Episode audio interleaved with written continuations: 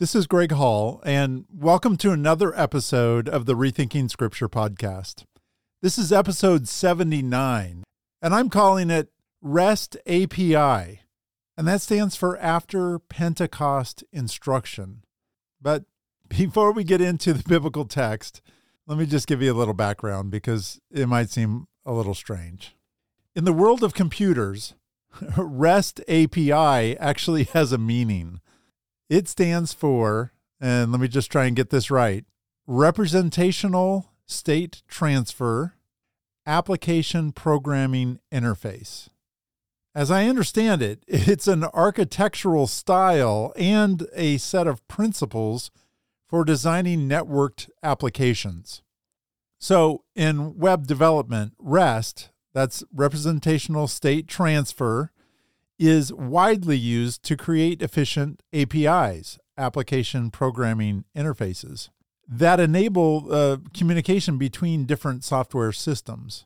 However, when it comes to the concept of REST in the Bible, REST API takes on a different meaning. Because while many studies focus on the Old Testament's teaching on rest, or maybe Jesus' interactions with the idea, not many delve into the after Pentecost instruction that's given in the Bible regarding rest. Understanding the instruction after the events of Pentecost in Acts chapter 2 is important because most people consider the events of Acts chapter 2 to be the marker of the birth of the modern church. The instructions given before this event, Acts 2, were for a world that couldn't fully comprehend the death, burial, the resurrection, the ascension of the Messiah. And as the Messiah, Jesus, he is the ultimate provider of true rest. So, studying the New Testament's REST API after Pentecost instruction, that's the ideal conclusion to a comprehensive study on the topic. But interestingly, many books written on the topic of Sabbath completely failed to integrate biblical REST API into their theology.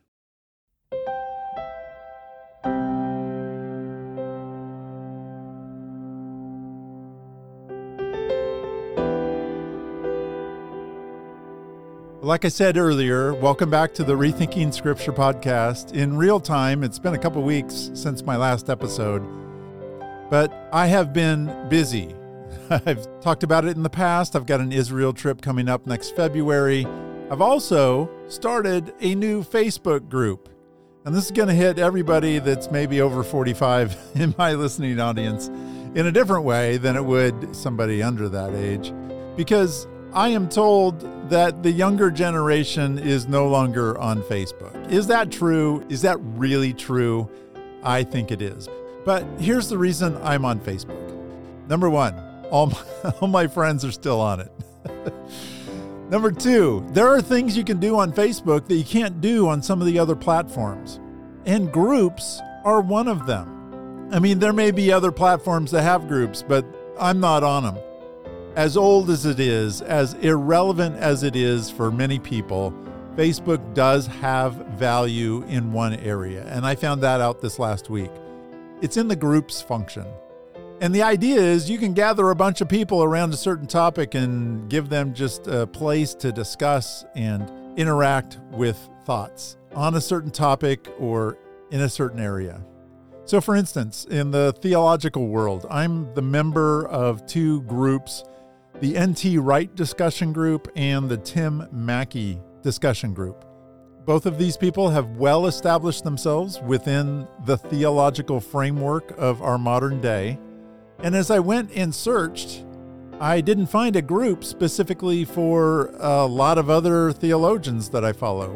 One in particular that really helped me get my book edited and helped me through the publishing process, Dr. John H. Walton. So, this last week, I started on Facebook the John H. Walton discussion group.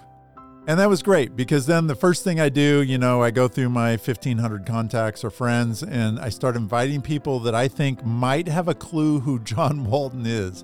Turned out 89 of my 1500 friends got an invite. And I'm not saying 89 of my friends actually know who John Walton is. I'm just saying those are the people that might have a chance to know who he is. But then I went into these other discussion groups and I just posted really briefly that I was starting a group for John H. Walton and gave him the link. And then the first three days, I had over 200 people join my group. And we're well over 200 people now, and we're heading towards three, and it's just going to be a fun time. So, if that sounds inviting to you at all, and that's a big if because that means you'd have to be on Facebook. But if you're still on there, you can go search in the upper left hand corner, John H. Walton discussion group. You're going to find us and just click that button and I'll let you in the group and you can be a part of the movement that is just taking off like crazy. 200 people, like I said, unbelievable. Now, with that said, after I established that group, I contacted John and I asked him, hey, if I got some people from the Facebook group to give me some questions, would you ever think about maybe coming on the podcast and answering a few of them? His response was, in theory, that would work. and so I guess in theory, he might be a guest on the show uh, near the end of next month. And if you have a question that you'd like to propose, you can just go to the Facebook group or just use the contact tab on one of my websites so I've been busy, and that's why we haven't had an episode for a couple weeks. But I'm excited to get going on this next set of three, maybe four. We might stretch it into four, a little series here on the book of Hebrews, chapters three and four. Like I said in the intro, most of the time, when modern evangelicals approach the topic of Sabbath, they go straight to the Gospels and look at what Jesus did and what he said about the topic. But we need to understand that Jesus was operating in a world that didn't understand that he was going to die. His own disciples fought against the idea. So, when we see Jesus talking about Sabbath with the Pharisees, when we see him attending synagogue on a Saturday because it's the Sabbath, these are all things that some people point to and say, oh, that's applicable for us today. WWJD, what would Jesus do and the only way we can answer that is what did Jesus do? But Jesus had the majority of his ministry in a time before the most important parts of his ministry his death, burial, resurrection, and ascension. And so, as we approach the topic of rest, it is vitally important not just to look at what happened in Jesus' life and the context of that, but also what is the API of rest. What is the instruction that the Bible gives after the Pentecost experience? That's the REST API that I'm here to talk about today. It's not a computer thing, although once these episodes get out, look out, Google algorithm. I'm attacking you. You're going to put me at the top of your page. So let's just start by saying, as we approach this topic, Sabbath certainly held a great deal of social and historical importance for the Jews of Jesus' day. Their history with the Sabbath, including the events and teaching of the Old Testament, but also the events of the intertestamental period, were very important. And history suggests that a great number of Jews lost their lives because of their refusal to respond to military attacks made against them on the Sabbath day. And in contrast, other Jews decided to ignore the Sabbath requirements and try to defend themselves in such circumstances. So that was going on in the intertestamental period. And it's that context, that intertestamental context, that is an important backdrop to the cultural conversation within which the first century Jewish community lived. The Sabbath was a highly relevant and culturally complex topic by the time Jesus even entered the conversation. You might remember Jesus confronted the Jewish leaders several times over their observance of the Sabbath, but he also conformed to some of the practices of his day. He regularly went to the synagogue. He read from the scripture and taught on the Sabbath. And just like any religious institution that gets to exist for a long period of time, there were non biblical traditions that had become standards of practice which Jesus did not defend. In fact, he would often challenge the spiritual leadership to conform to the biblical standards when they had strayed. Jesus healed many people on the Sabbath a lame man in John 5, a demon possessed man in Mark 1, Peter's mother in law in Mark 1 as well. There was the man with the deformed hand in Mark 10, a blind man, John 9, a crippled woman, Luke 13, and a man with dropsy, Matthew 27. Each of these healings was considered a Sabbath breaking violation by the temple leadership. And it was Jesus that challenged the tradition that healing someone could be considered work. and how did he do that? He healed many people on the Sabbath. And he asked the Jewish leadership to come to terms with their conclusions in light of Scripture. And they often just bowed away from that because they couldn't scripturally defend their position. And while we often focus on those physical healings provided for us in the stories of the Gospels, we also know that people are not always physically restored to functionality. And even those ones that Jesus did heal, every single one of them ultimately met their death. So the physical healing that we see cannot be the end of the story. But probably more importantly, it is a tangible picture of the restoration of a spiritual condition. It's the healing of sinful people, and it's that healing that ultimately allows one to experience God's rest. That's the true Sabbath. And Jesus claimed that he was the fulfillment of that idea.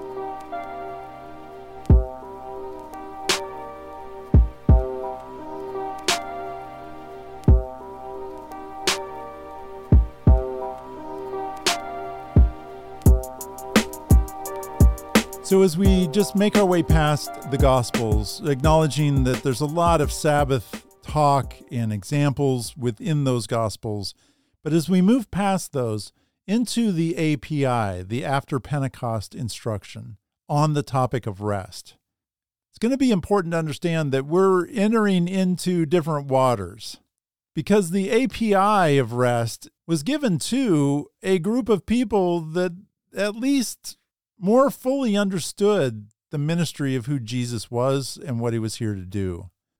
There are several places in the New Testament that speak to the idea of Sabbath and maybe give us a slightly different understanding of how we should approach it.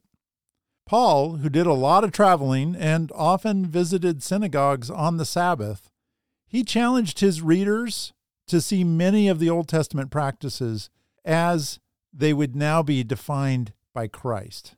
And it was Paul who specifically presented the Sabbath as a shadow. Colossians 2 16 and 17. Therefore, no one is to act as your judge in regard to food or drink, or in respect to a festival, or a new moon, or a Sabbath day, things which are a mere shadow of what is to come. And then Paul says, But the substance belongs to Christ. And to be clear, sometimes shadows in the Old Testament are referred to positively as a place where one might receive protective shade from the Lord. But in contrast, when used in the sense of foreshadowing, shadows are a flat representation of another idea, one that has substance and form. And we know just from everyday experience that the substance is fuller in its scope and its meaning always. And according to Paul, the substance of the Sabbath's shadow in the New Testament is Christ. This might be a new thought for you, but it's important to remember that shadows in the Old Testament are not the end of the theological truth. They are only something that is supposed to lead people to that which has theological substance. And according to Paul, that's Jesus. And this truth is echoed by the author of Hebrews, who also uses this shadow idea to describe the high priest service in the tabernacle. Here, let me just read Hebrews 8 3 through 5. It says, Every high priest is appointed to offer both gifts and sacrifices. So it is necessary that this high priest also have something to offer. This high priest meaning Jesus.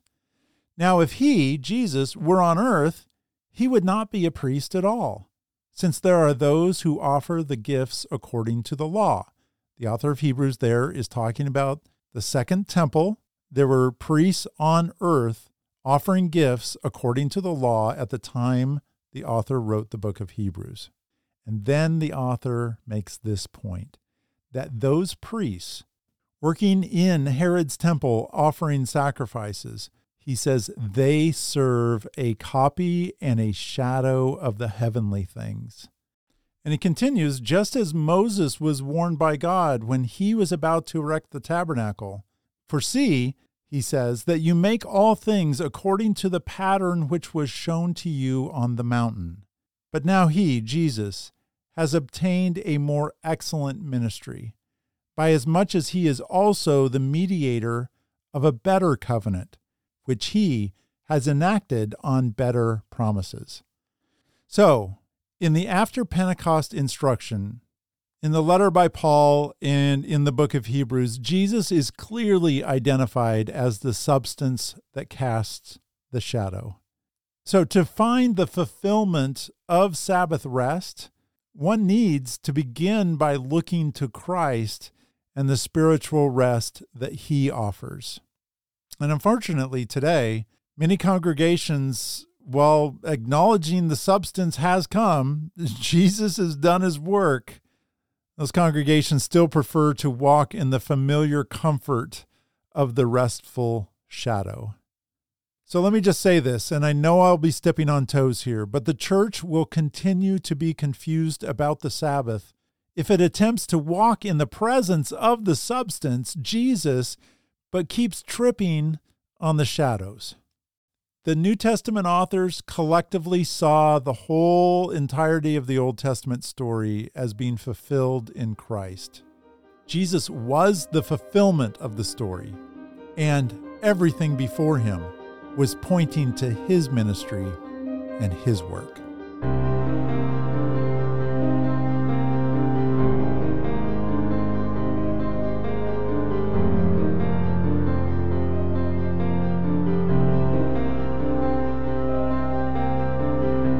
So we've done a, a, little bit of recap here, beginning of this episode, and just trying to lay a groundwork that when we enter into the discussion of Sabbath, we've got the Old Testament context. Certainly important to understand the Old Testament context. We have the intertestamental period that, at least for the first century Jews that Jesus was instructing, they had the most recent history in their minds people dying on Sabbath for either deciding to observe it and not fight, or people going against the idea and fighting. Jesus walked into that environment. He corrected some things, he challenged thinking on some things. But most importantly, he claimed to be the Lord of this idea. He is the Lord of rest, and it's his rest that he offered in the Gospels that I think is more fully developed in the REST API. When we get into the after Pentecost instruction of REST, we begin to see this idea of shadows and that Jesus, being the substance, is the one that cast the shadows back into the Old Testament. So it's not necessarily about taking a day off from all work. Jesus is offering something better something that has theological substance, it's a better rest than the old covenant could ever offer. And there is one place that we have to talk in great detail about when it comes to REST API. And those are the chapters of Hebrews 3 and 4. I believe these two chapters in Hebrews present the principal New Testament theology on the subject of rest. So, in regards to API, this is the gold standard. It's the longest and the most in depth presentation on the topic. So, we'll spend the next few episodes on this topic, but for now, let's just walk through these two chapters, get a little more acquainted with them, and then we're going to dive down the rabbit hole and going to take you to places you didn't know existed. And we're going to go in there and try and figure out the theological significance of what the author of Hebrews is trying to make. What is the point that this author wants to make regarding the rest that's available to believers today? So, when we dive into Hebrews chapter 3, it begins in the first six verses comparing Jesus to Moses. And surprise, surprise, Jesus is superior to Moses, which seems pretty obvious to us, modern day evangelicals. But in a Hebrew context into which this was written, that would have been radical. So, in these first six verses, the author establishes the superiority of Jesus over Moses.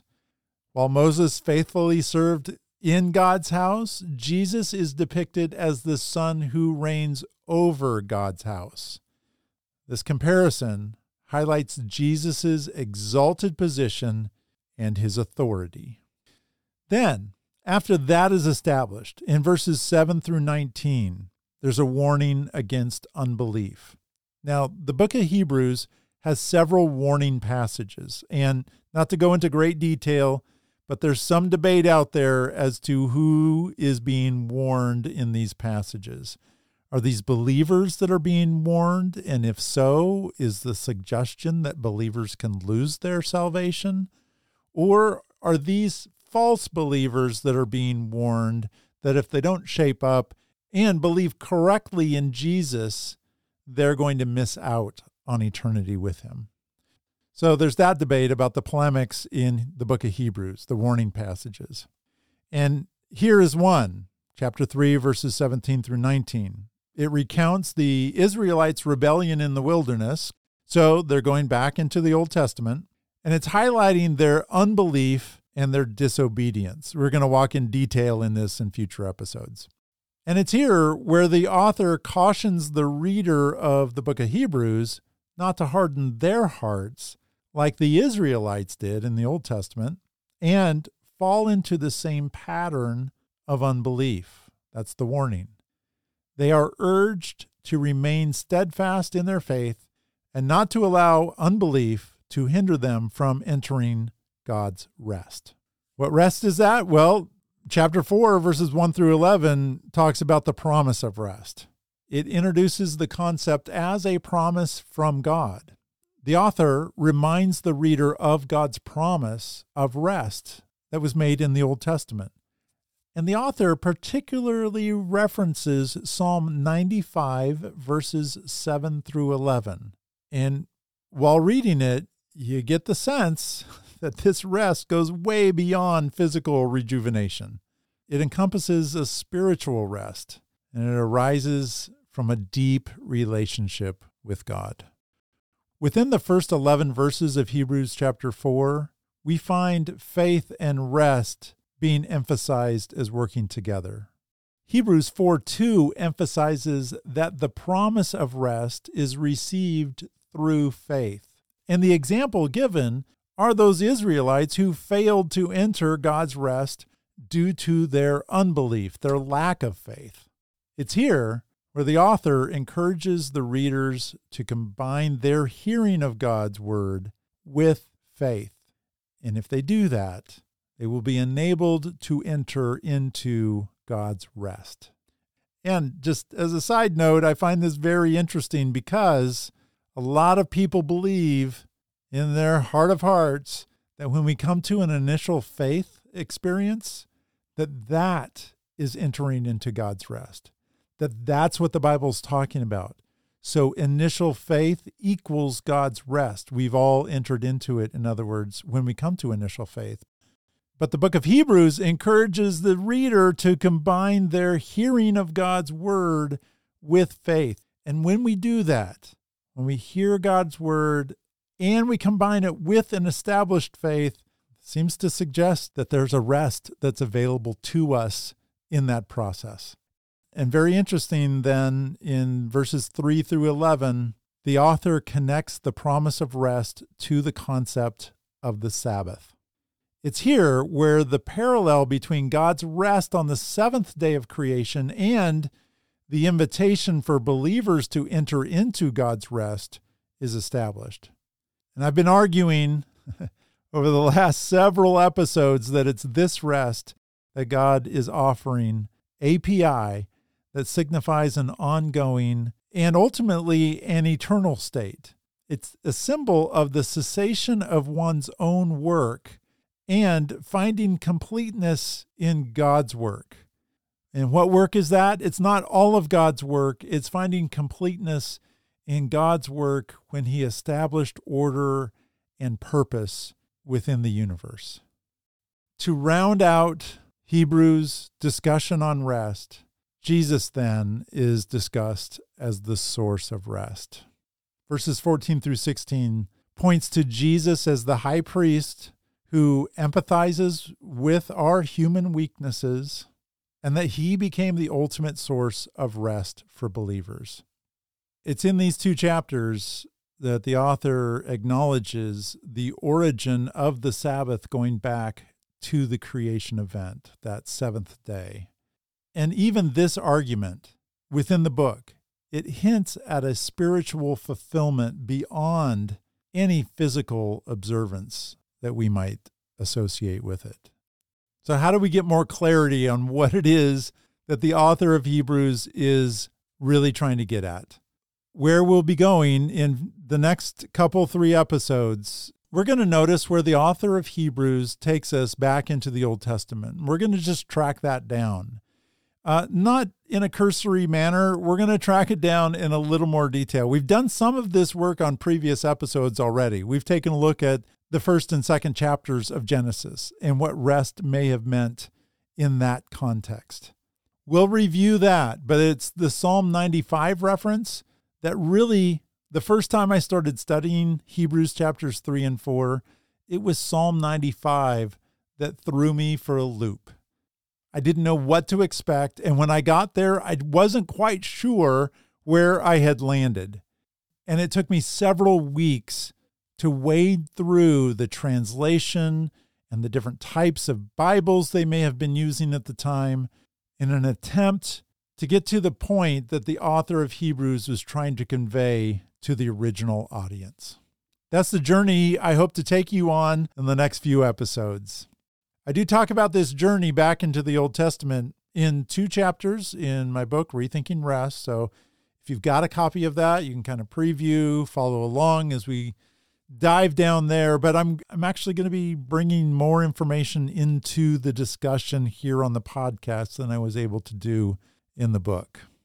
So I'm really excited about it. This is where the Bible nerd in me gets a chance to bring you along down rabbit holes that you never knew existed. I'm so excited.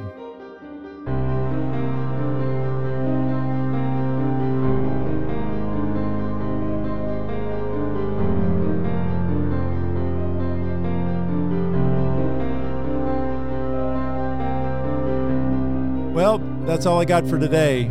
But I'm so excited about getting into the book of Hebrews and taking you along with me.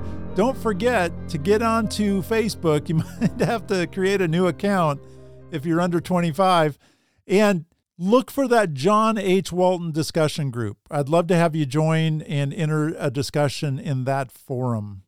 John's got a lot of good work that he's done, a lot of ways that he's blown people's minds out of traditional ways of thinking and challenge them to think what else might the biblical text be trying to tell us?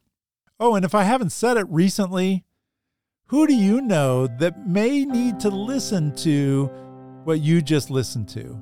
If somebody's coming to mind, would you mind telling them about the Rethinking Scripture podcast?